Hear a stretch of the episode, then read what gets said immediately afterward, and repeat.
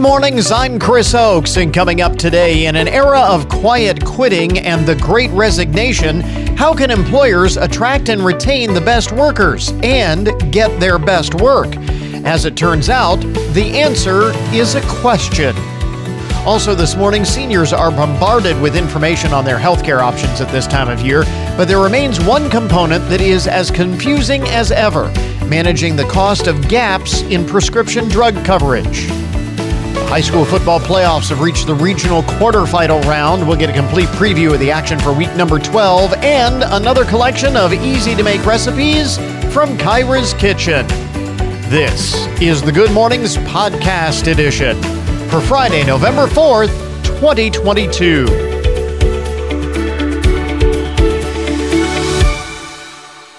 It is National Candy Day today. They're about a week late on that, aren't they?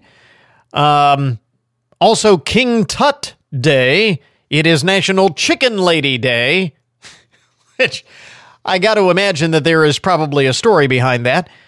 Uh, National Skeptics Day, Use Your Common Sense Day. And I think those two things are going to go hand in hand. Uh, use your common sense and be a bit of a skeptic, especially in this last weekend before the election. You get all of those uh, campaign ads that are going to be bombarding the airwaves over the next uh, 48 to 72 hours. Uh, be a little skeptical there. It is Fountain Pen Day. Have you ever used a fountain pen? I have never used a fountain pen. Never have used a fountain pen. Um, I don't even know if I've ever owned a fountain pen. It is Love Your Lawyer Day and it is National Easy Bake Oven Day today. So there's a reason to celebrate. By the way, speaking of which, I mentioned Easy Bake Oven Day. In case you missed it, yesterday was National Men Make Dinner Day. And I don't know that I had that on my list yesterday. So I don't know how we missed this, but yesterday was National Men Make Dinner Day, giving men who don't normally cook their chance to shine. There there are a few rules on this. If you want to observe Men Make Dinner Day today, I mean, I don't think uh, anyone is going to come and haul you to holiday jail if you celebrate it on the wrong day, so you can do this today. There are a few rules, according to the woman who founded the day back in 2001. The meal must have a minimum of four ingredients. so, no toasted cheese, that doesn't qualify. Four ingredients. You must use a cooking utensil other than a fork, and the man has to buy all the ingredients. So, uh, whatever, whatever you like uh, that meets those requirements. Men make dinner day. If you want to observe that today, uh, because we missed it yesterday. Uh, so don't forget to set the clock back this weekend and check your smoke alarms while you're at it. The uh, Consumer Product Safety Commission recommends replacing batteries in smoke and carbon monoxide detectors at least once a year. Fall is a good time as we head into the cooler season, and uh, the risk of fire in the home goes up this time of year because of supplemental heating uh, fireplaces and portable heaters and so on. So this is a good time for that. Uh, most carbon monoxide poisoning also incur- occurs between November and February.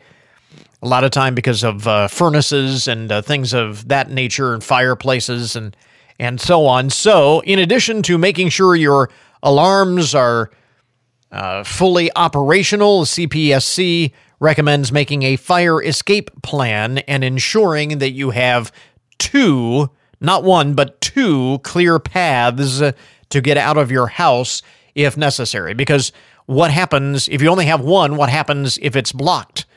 And you know, for whatever reason, you can't get out your main uh, escape plan. So always have a backup. So make mention of that. Um, as most of the country prepares to fall back on Sunday, a new study claims that year round daylight saving time would not only be easier on everybody because we wouldn't have to worry about changing the clock and we wouldn't have our circadian rhythms, our sleep patterns thrown into disarray twice a year. Year round daylight saving time would, according to this new study, save the lives of nearly 37,000 deer that otherwise are killed in traffic collisions every year. Now, I got to be honest, I'm not so much worried about the deer, the 37,000 deer. I'm worried about the 37,000 vehicles that get crunched up because of those car deer collisions. A study out of the University of Washington, published earlier this week in the journal Current Biology, estimates that permanent daylight saving time would uh, save dozens of deer and people involved in those collisions by reducing the amount of rush hour traffic when it is dark outside. Researchers estimate that permanent daylight saving time would prevent 33 human deaths and more than 2,000 injuries while saving not only the lives of 37,000 deer, but also $1.2 billion in the costs of deer collisions because skies would be brighter later into the evening. So, if for no other reason, I think we really need to uh, look at this. As we mentioned yesterday, there's been a bill in Congress that has been languishing for a year or more on making daylight saving time permanent in the U.S. And uh, it has stalled in the House which again, like I mentioned yesterday, this should be a major campaign talking point. I don't know why it's not. I have no idea. It should be, but uh, yeah. So the uh, Powerball is is it the Powerballs or the Mega Millions? Which of the uh, big lotteries is? I I never know because I don't play.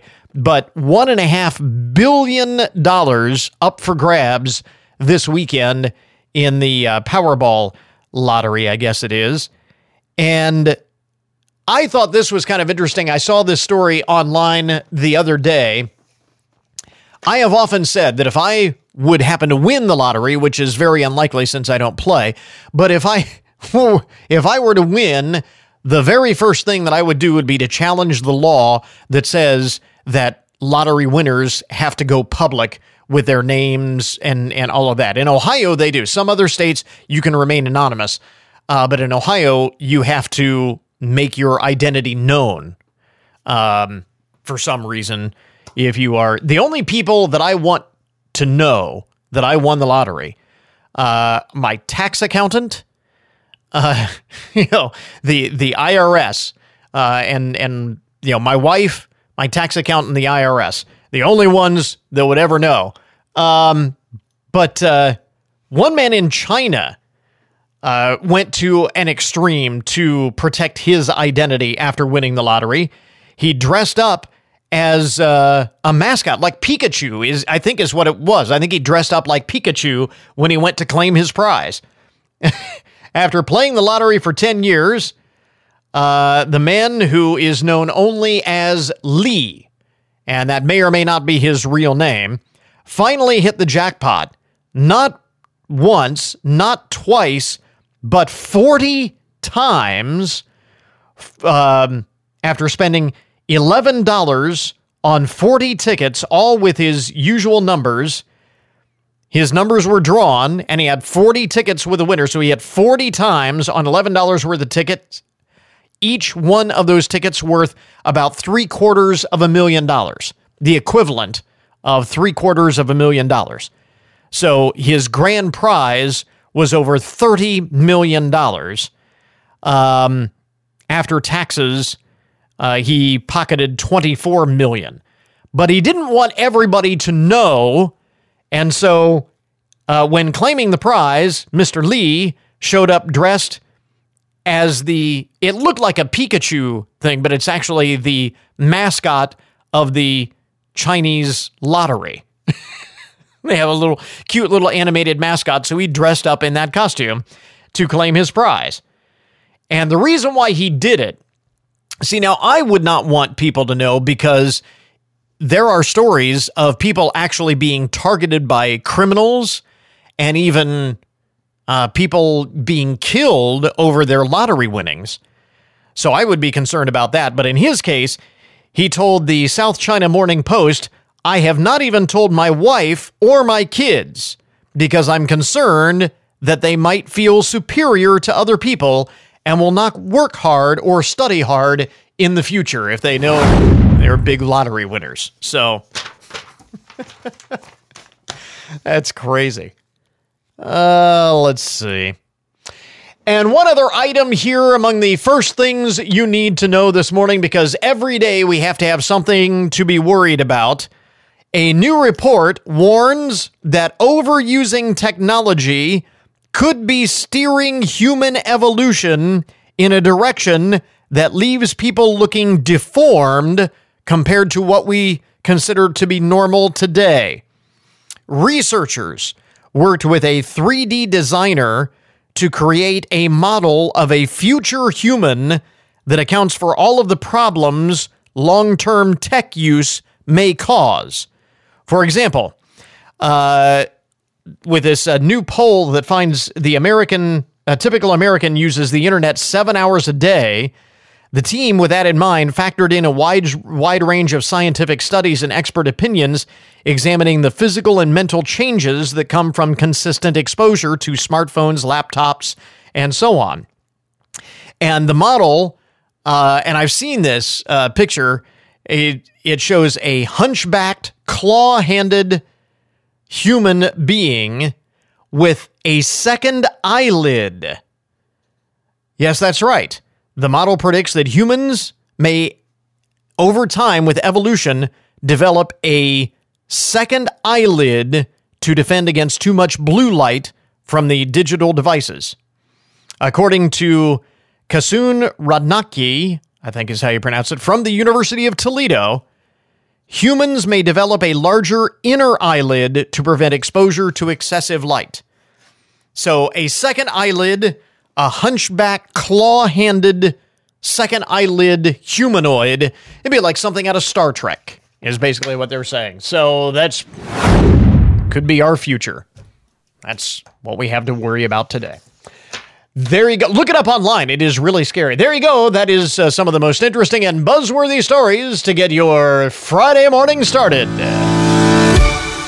WFIN News, I'm Matt Demchek. Your WTOL 11 weather. It'll be partly sunny today, a high in the mid 70s, mostly cloudy tonight, a low around 60. The Findlay Fire Department with an important reminder for everybody this weekend when you turn your clocks back for the time change. Also, take the time to change the batteries in your smoke detectors. Inspector Eric Wilkins says working smoke detectors save lives, and when they have a fire in which a smoke detector didn't go off to alert the occupants, it's usually because of human error. Didn't change the battery. It's past its 10 years, or you know, your mother in law was cooking and burnt something and you know he took the smoke detector down because it was annoying you and we don't put it back. And he also urges people to have carbon monoxide detectors in their homes as well. Get more safety tips on the website as several viruses make their way through classrooms, ONN's Yolanda Harris spoke with a Cleveland clinic doctor about staying safe from RSV, COVID 19, and the flu. Sometimes it just comes down to deciding when not to go to class. If there's any way possible to keep your child with a fever home, because that is usually a sign that they're more contagious, that's always a good idea. Doctors say it's also important to make sure your child is vaccinated. ONN's Yolanda Harris reporting.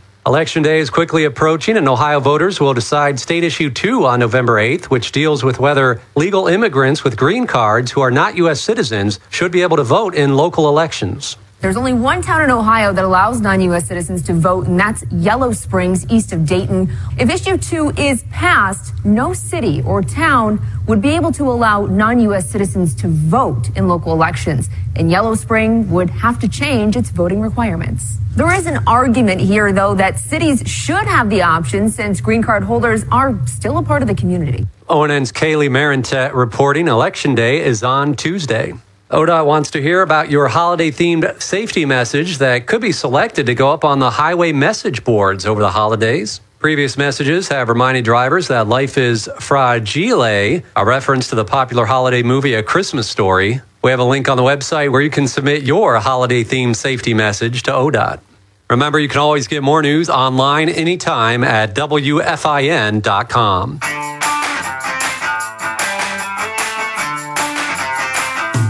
Well, you know, over the past year or two, terms like the Great Resignation and quiet quitting have entered our business lexicon, unmistakable signs of what we know is the worst workplace discontent in a generation.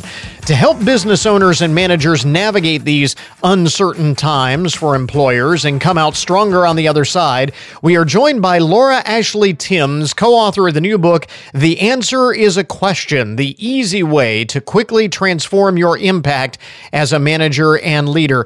Question for you, Laura Did all of this come out of the pandemic? I mean, the, the popular thought is that this is a result of people reevaluating what is truly important to them in the wake of this great upheaval of their lives. But I'm wondering was the discontent always there? Yeah, that is a really great question. And hi, Chris. It's, it's, a pleasure to be on with you today. The reality is, this has been there before. It was absolutely there before. We have been working in this field for nearly 20 years, and we were doing some research for the UK government pre pandemic to look at whether changes in the way we manage people could really drive the engagement and productivity right across the UK and beyond. So the issue was always there, but the pandemic has brought it into stark reality. Because what's happened since the pandemic is that people no longer are prepared to work in places and environments which just no longer speak to their own values. And I think there's been a massive reassessment about what people values. Everyone recognizes how quickly things can change, how short life can be. And that has been the massive catalyst where we're now much more aware of it. So yes, it happened before, but now it's become a really critical thing to address. So, given that that's where current and potential employees are in their mindset today, what then, how does that translate to uh, employers in terms of the challenges in retaining the good workers they have and hiring the right people moving forward. How is this different than it used to be in the wake of all of this? Well, I think there was a period in time, and obviously there's always, you know, ebbs and flows, where there are plenty of people. So if you have people leaving, then it's easy enough to find new people to join. And people maybe didn't care, organizations felt where they could always get people, They were a great company, people would join them. I think the difference now is people are speaking with their feet. So we've got a situation where 80 to 89% of the workforce is actually disengaged and 10 to 20% of them are actively disengaged. And that's what's driving this quiet quitting. Either people are walking with their feet and leaving a company if they don't enjoy the relationship with their line managers and the leaders in that company or the culture of that company, or they're putting their pens down and going, well, I'll just do the bare minimum then. I'm not putting any more in for this. My stress, my work life balance, my well being is far more important. It's now about me, not about the company. So it's this dichotomy of all of these things happening. And on top of that, you've now got managers who are having to address all of this. They've got less people maybe than they want in their team, and they've got less budget, and there's more pressure, and they're having to deal with the post pandemic situation where you've obviously not maybe had a fantastic experience through the pandemic from a business perspective. And they are often doing two people's jobs now and under even more pressure. So you've got this perfect storm between people wanting their managers to be better and the managers themselves being exhausted, overworked, stressed, and also, you know, not having the resilience and resources to cope with it and not having the skills often. So you know, we all want to come to work, be valued, um, have interesting work, be developed, have great conversations, collaborate with our colleagues, and enjoy the hours we're putting into that part of our life. We all want that. So what we need to do right now is help those managers that maybe didn't choose to be people managers develop one or two critical skills and superpowers to change the way they're working every day with their teams. And that can be the answer to everything. That can really solve this situation we're in right now. So, uh, so how is that done then? Referencing the title of the book, the answer is a question. What is the question that will lead to the answer? Uh, so the answer is to ask questions instead of telling people what to do. So the, the concept of the book and the title about the book is all about the fact that as managers, we often go in and tell people what to do. We're the experts. We solve the problems. We come in every day to solve, to firefight our way through the day, keeping the show on the road. And we do that by telling everyone what to do, how to fix the problems, you know, do it this way. I want you to do this now. And the whole concept behind the book is to stop that, to stop your normal habit of telling people what to do, to think, is this a coachable moment? Can I ask a question instead of telling someone what to do right now? Develop the skills to ask those great questions and actively listen to the answers and then help the other person, not you by telling, but help the other person get to a result, find the next step, something they can do later on that day, right there and then to help resolve what it is they're trying to do. And give, put the put the excitement and the answer back on the other person rather than always going around telling everyone what to do. Mm. So the idea is the answer is the question. So how do I how do we identify those coachable moments and then how can managers kind of shift that mindset uh, to actually listen to their uh, workers, their team members, and so on uh, on that level? So we cover this quite extensively in the book because first thing you have to do is build triggers. You've got to stop your old habits. We've been doing things for years, haven't we? We come to work, we just someone asks something, we respond, our gut response is to help them, to solve them. We want to be helpful and we know the answer we believe, so we tell them what to do. So the first thing we have to do is we have to break that habit. We have to, and we, we deal with this in the book in quite a lot of detail and show people how to change their normal response and try something different and see what happens when they try that different. And then we break that down in a way to really give people the skills to think about how they craft questions in a different way to get different outcomes. We're rarely taught in our lives how to ask questions or anything about questions. And when we are taught, it's at quite a light level or it's for our benefit. So we're taught how we ask questions to inform ourselves so that we can learn something. Well, this book is not about that. This book is actually about helping you ask a question for the benefit of the other person so they can develop their thinking, so they can have ideas, so they can take ownership for what they're going to do next. So it's complete opposite of trying to help ourselves. It's about helping the other person. And that can be so exciting in the impact that has. And managers and organizations that have developed this skill, that have created this superpower, find that their retention has improved by a factor of six. So these issues about having to go and recruit yeah. become less people stay, they're happy, they're enjoying work. Yeah, that is not an insignificant number uh, there, and I, I can I can see uh, how this would be beneficial. And I think managers, uh, when you really think about it, you can see how this would be uh, beneficial. Do workers generally kind of buy into this uh, automatically, uh, or because I can see uh, a worker who uh, responds with, "Well, I don't know the answer. That's your job, isn't it?" That's right, and, and they will say that, and that is something we're regularly told. So, what do you say in response when someone says that? And the idea is to help shift the perspective of that person when they've come to you, so they start doing some of the thinking. You've you've created this habit.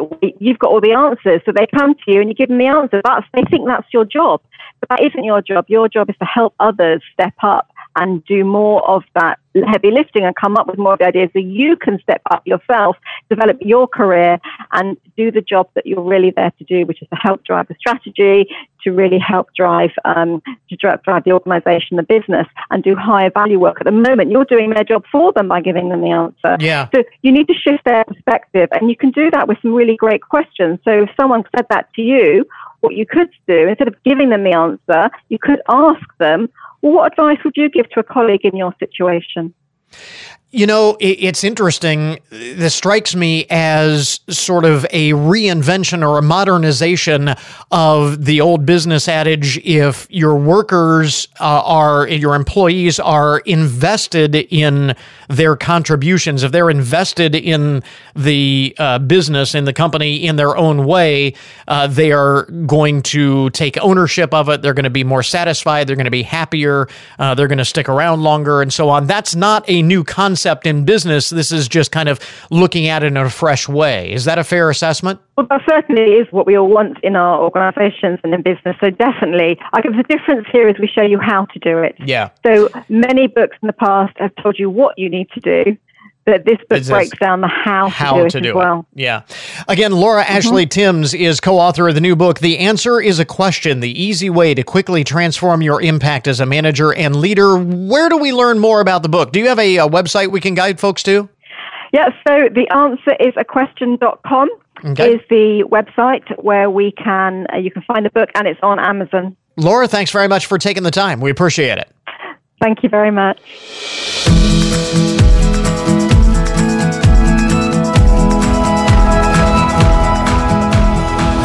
Well, as seniors are acutely aware, during the Medicare enrollment window, there are all sorts of messages about your health care benefits, prescription drug coverage, and so on and so forth. You hear them all the time. Every time you turn around, uh, you're getting bombarded with these messages. And recent legislation will allow the federal government to negotiate drug prices for Medicare recipients. Seniors are also told to look for generic alternatives whenever possible to minimize their prescription drug costs. What we're getting at is that there is a lot of information that folks get hammered with, and it is not always uh, easy to decipher. It's very easy to get confused and frustrated by the whole thing. Joining us this morning is Dr. Daniel Zlott.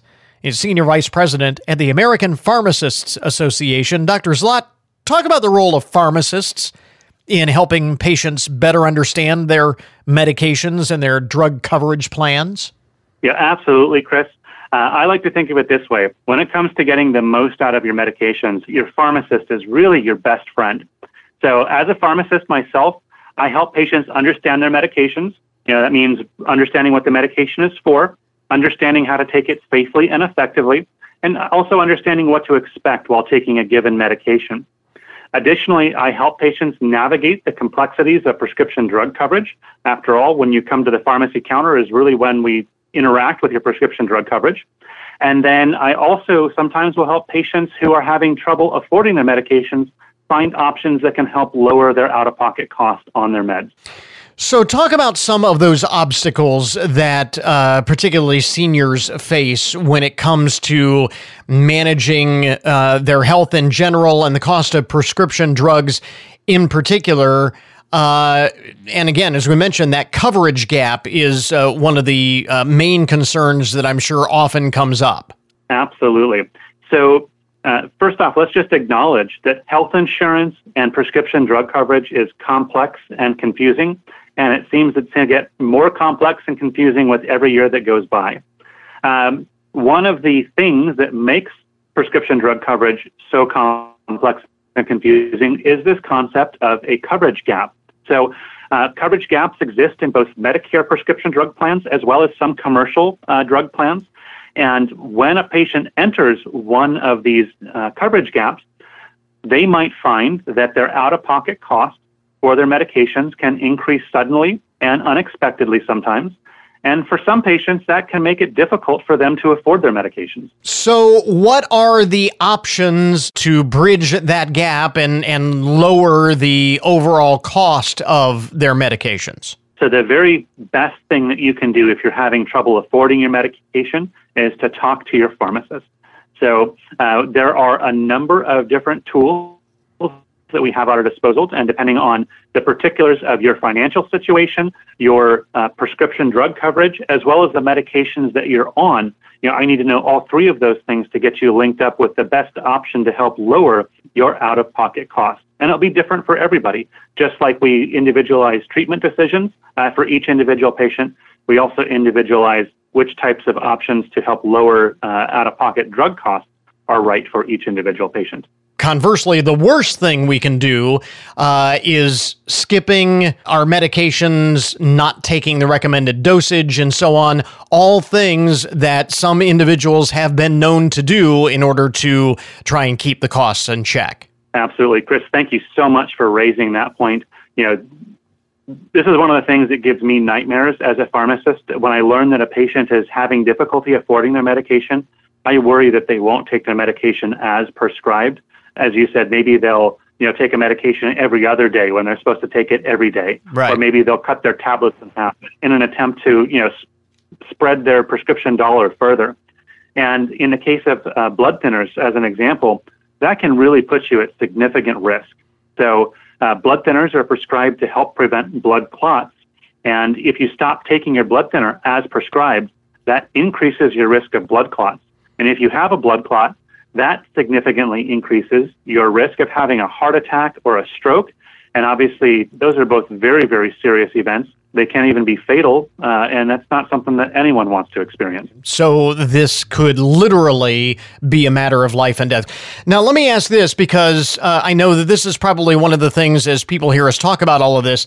Uh, one of the things uh, that we've heard about in the news here recently, the uh, recently passed act that is supposed to close this prescription gap and make medications more affordable and uh, so on. One of the provisions of the Inflation Reduction Act there are varying opinions as to how effective that measure will be. Either way, whether you believe it will or will not help, one thing's for sure, it's not going to kick in right away, right? I mean, it'll it'll take a little while for this to make any difference uh, if it does. Yeah, absolutely, Chris. I think you're spot on. Um, you know, whether the Inflation Reduction Act and the, the prescription changes uh, do or don't affect drug prices, I think remains to be seen. But one thing I know for sure in the here and now, the best thing that you can do if you're having trouble affording your medication is to talk to your pharmacist. And uh, I'll give you an example of the types of things that I use when my patients come and talk to me. So let's go back to this example of a patient who's taking a blood thinner. Uh, there's a great new resource available called feelingwhen.com, and it's for patients who are on blood thinners and are maybe having difficulty affording their medications. You know, maybe they hit one of those coverage gaps that we were talking about earlier. Mm-hmm. So it's a wonderful resource for, for patients or caregivers of patients who are on blood thinners.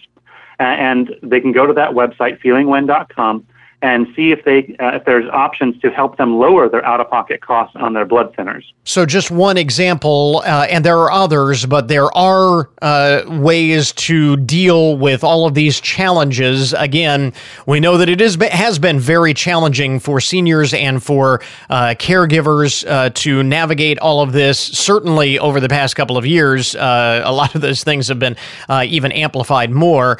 Dr. Daniel Zlott is senior vice president of the American Pharmacists Association. Where do we get more information? You mentioned the one website, and I know the uh, Pharmacists Association uh, has uh, more information online as well. Absolutely. So I'll give you I'll give you a couple of things. Um, to sound like a broken record, make sure to talk to your pharmacist. They're going to be your best first stop for information if you're having trouble affording your medication. If you're on a blood thinner, feelingwen.com is a wonderful resource for you to see if there's options to help lower your out-of-pocket costs. And if you're looking for information about the American Pharmacist Association and the work that we do to help lower prescription drug costs for all of our patients, check out www.pharmacist.com. Dr. Zlott, thanks very much for taking the time. We appreciate it. Thank you, Chris. It's been a pleasure to join you today. I'm John Marshall with this high school football preview. It's week two of the playoffs, and the BBST still has three representatives, though that will be fewer next week as two meet tonight. McComb is the number one seed in Division 7 Region 26 and will host ninth seeded Pandora Gilboa. The two teams battled in week five with the Panthers holding off a Hail Mary for a seven point win. You can hear the Rockets at the Panthers tonight on 100.5 WKXA.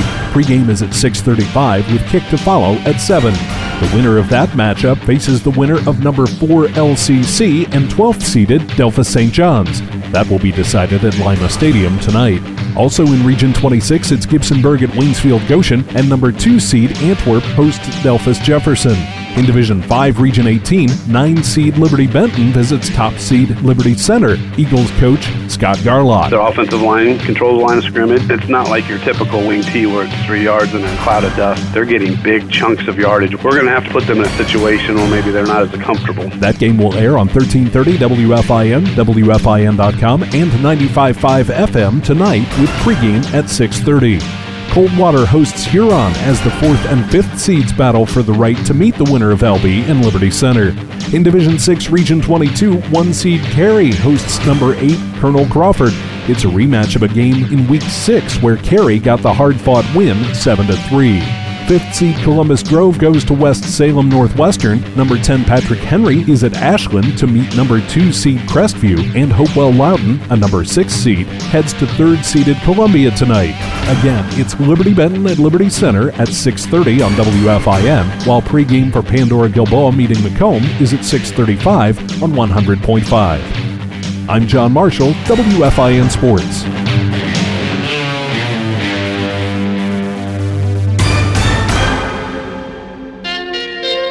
We interrupt this program to bring you a broken news alert. Today's update on the odd and unusual side of the news brought to you as a public service, more or less, of Hancock County Veterans Services. This is one you can chalk up to the category of who thought this was a good idea. Guests who were sleeping overnight at the Taronga Zoo in Sydney, Australia, as part of its roar and snore promotion were had to be quickly evacuated after the lions escaped their enclosure. wow.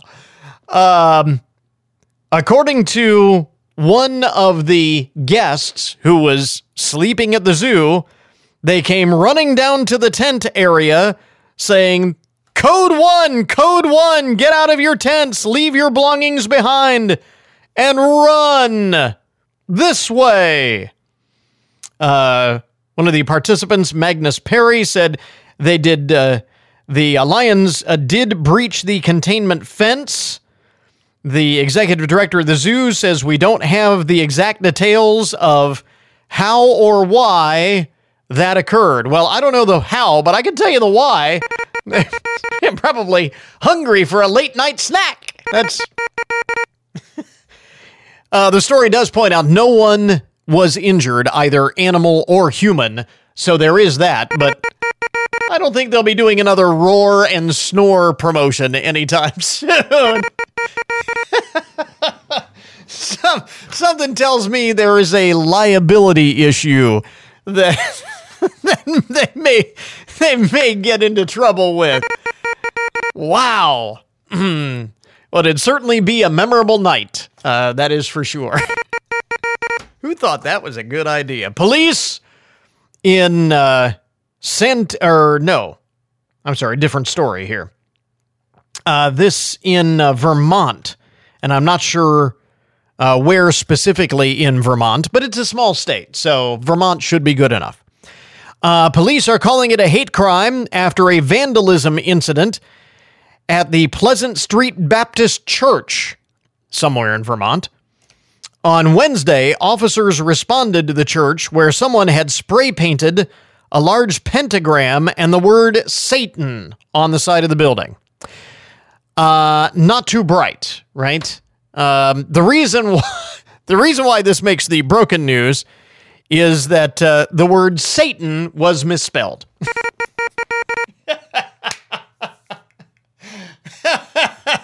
they they misspelled the word Satan. Okay.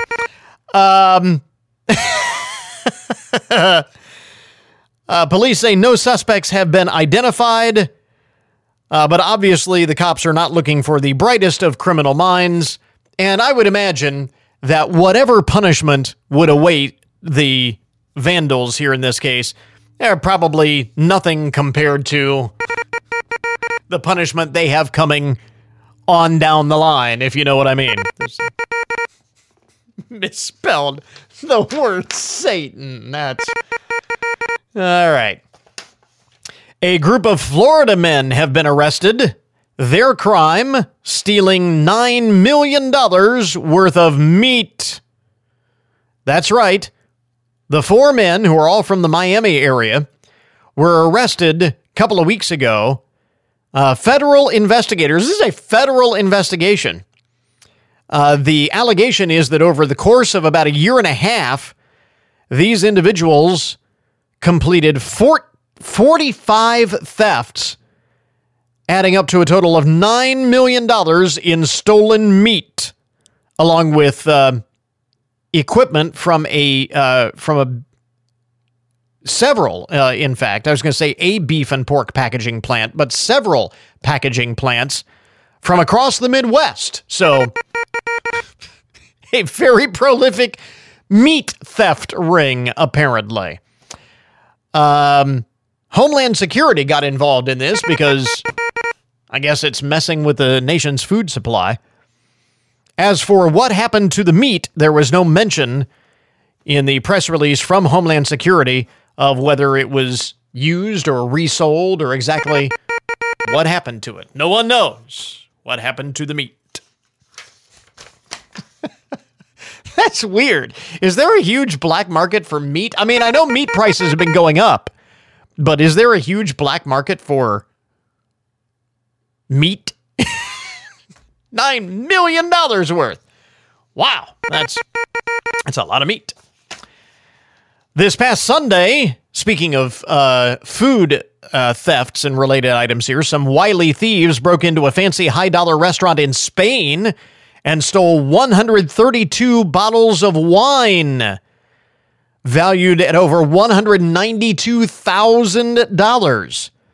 Apparently, the theft was extremely well coordinated. The per- perpetrators seemed to know when the restaurant would be closed, and they struck on a day that uh, that they were not open for business, which meant it took longer for staff to realize that the wine had been stolen. Those responsible for the dastardly crime gained access to the restaurant by entering through a closed pharmacy next door. They broke through the wall, a pharmacy next door, which seems like a, a lot of effort to go through just to steal some wine. I don't know whether the insurance will cover this, says the owner of the restaurant, but it won't cover the sentimental aspect of things.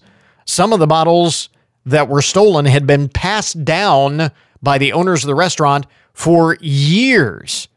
Very, very rare wines. Last year, another restaurant in the region had more than one and a half million dollars in wine stolen by a couple. So apparently, this is a uh, big deal in Spain. Wine thefts. So, what stolen wine would go with the stolen meat? That's what I want to know.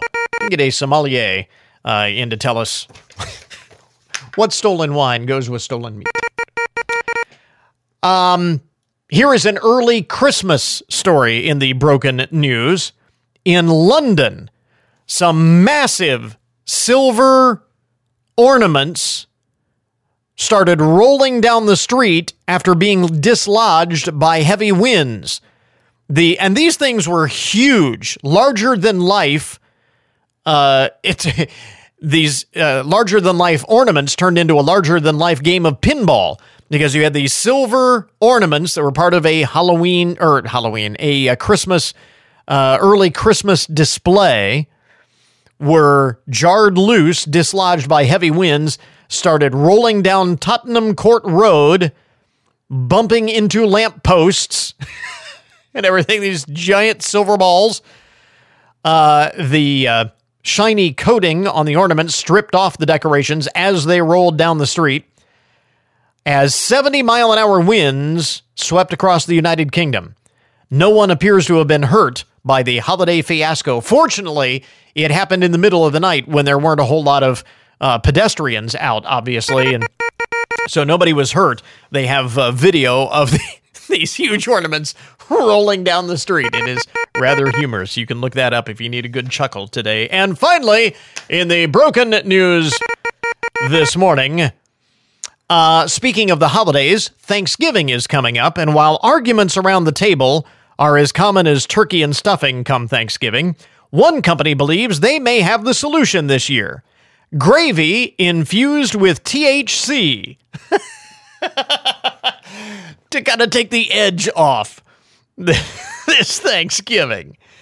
Uh, with increasing social, political, and cultural divisiveness driving apart families and friends, Kiva cannabis infused gravy will unite us all around the dinner table. This is an ad for Kiva cannabis infused gravy.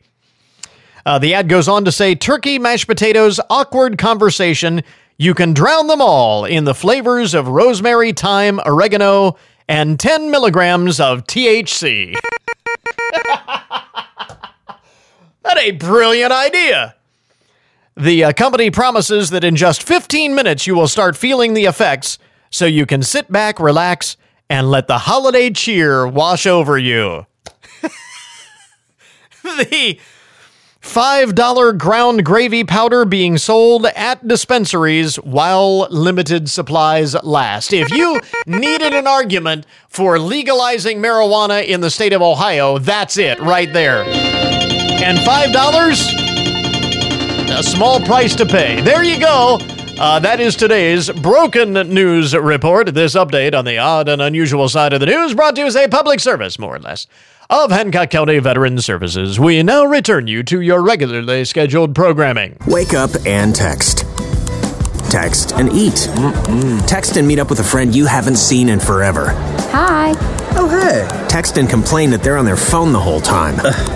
Text and listen to them complain that you're on your phone the whole time. Ugh. Text and whatever. But when you get behind the wheel, give your phone to a passenger, put it in the glove box. Just don't text and drive. Visit stoptextsstopwrecks.org. A message from NHTSA and the Ad Council. This message provided by WFIN. And now, your daily download the numbers behind the news and the statistics that shape our lives. Just about any pet owner will tell you that the love that they share with their pet is priceless. But if you look at it from a practical standpoint, it's really not. According to a new survey, 2,000 cat owners were asked. This is a survey commissioned by the pet food company Solid Gold.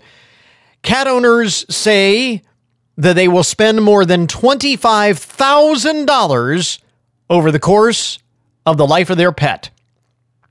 Uh, they break it down. It's $100 a year on toys, $109 a month on food, and the average vet visit runs $111. And then they also said they spend an average of $764 to replace furniture that their cat scratches up. so you extrapolate all of that out for the average lifespan of a cat of 15 years, and that's where you get the grand total of more than $25,000. Now, despite this, and despite the fact that 52% in the survey classify their cats as house destroying tornadoes, and 73% say their cats are revenge seekers, the survey finds that the majority of cat owners say that their feline friends are worth it.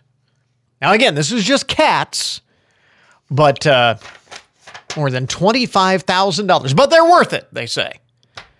I think we know where the term crazy cat lady comes from, because that is nuts.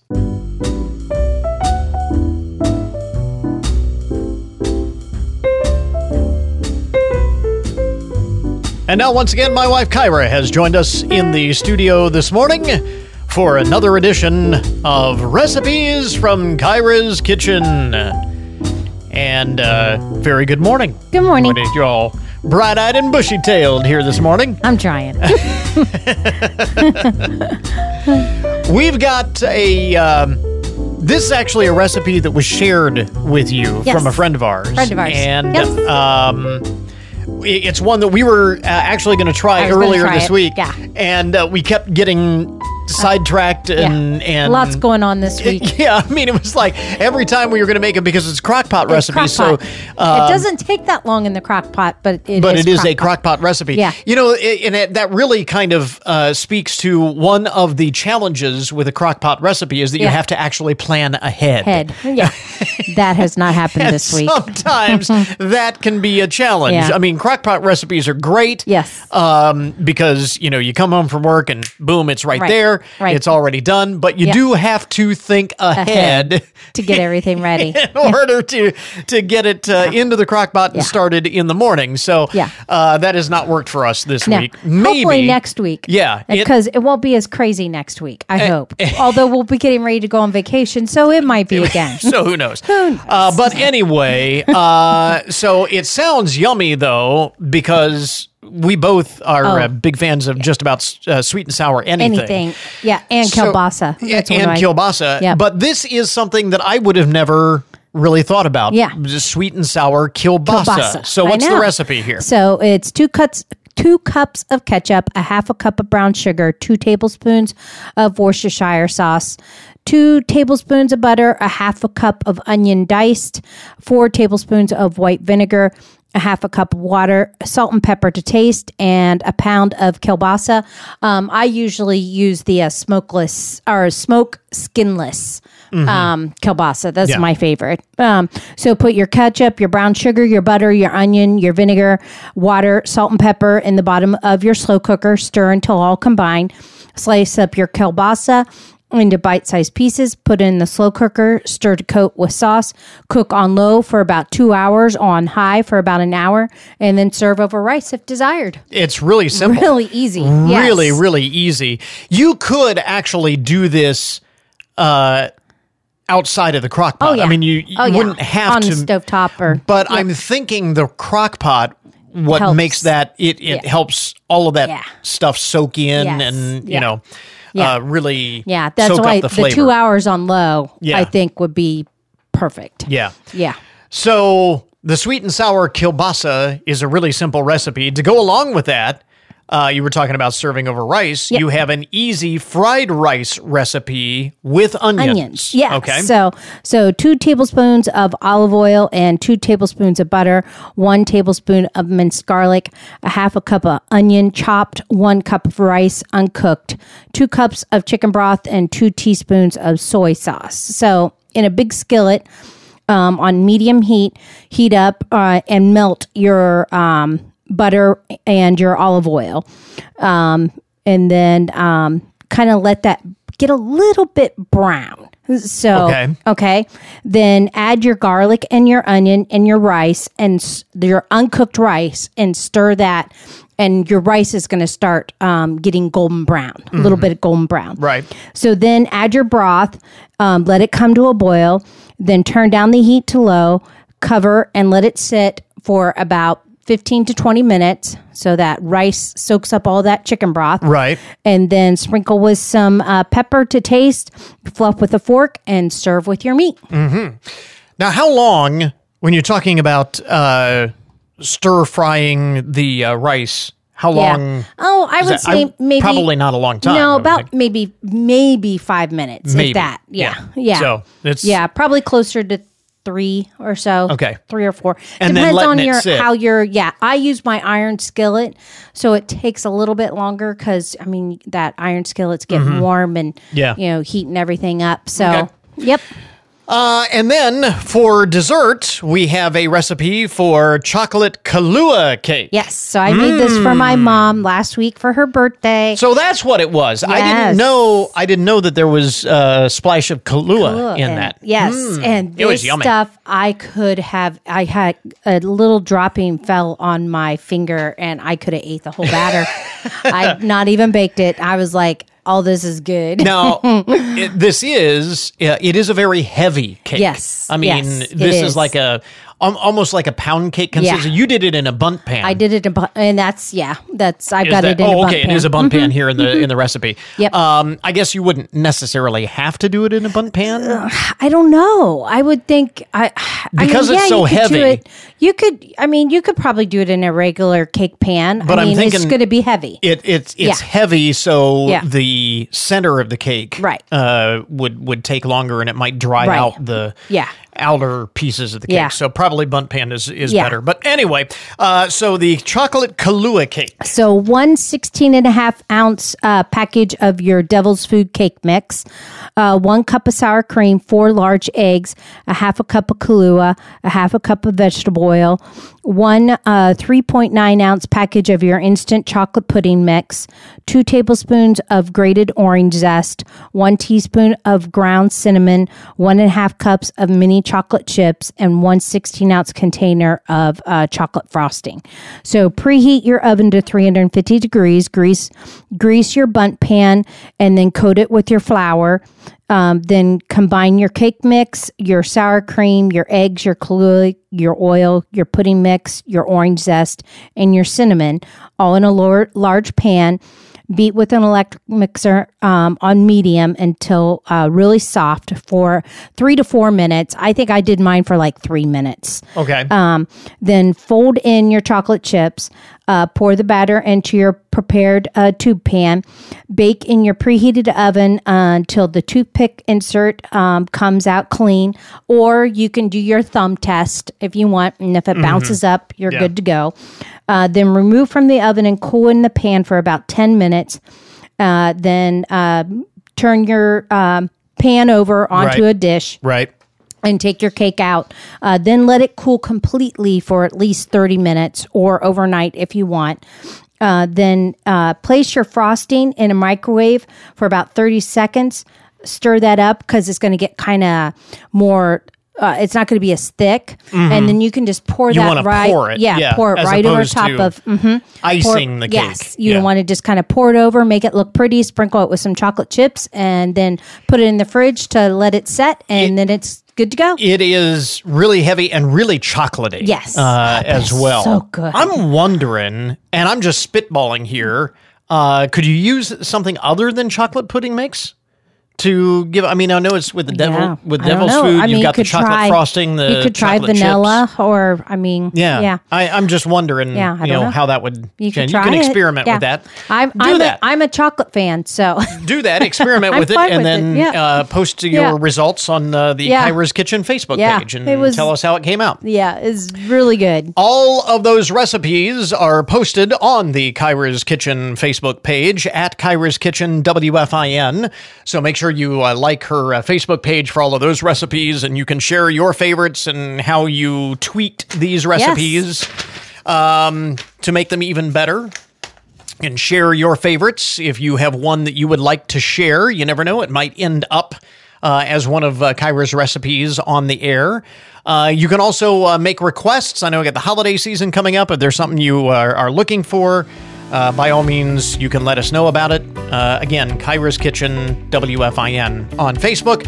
We'll also uh, we also have a link to those recipes from goodmornings.net and on the uh, WFIN Facebook page. Uh, we will uh, share those as well. So, my wife Kyra with us this morning. Recipes from Kyra's Kitchen. Kai, thanks very much. You're welcome. And that will finish up our podcast for today. I want to thank all of our guests for joining us on the program this morning. And remember, you can get more information about all of the topics that we talk about each and every day on the program at our webpage. Check us out online at goodmornings.net. Coming up Monday on the program, it's another Mental Health Monday. Tis the season for SAD, seasonal affective disorder. As the days get shorter and it gets dark earlier now with the time change, we have strategies for coping with the winter blues.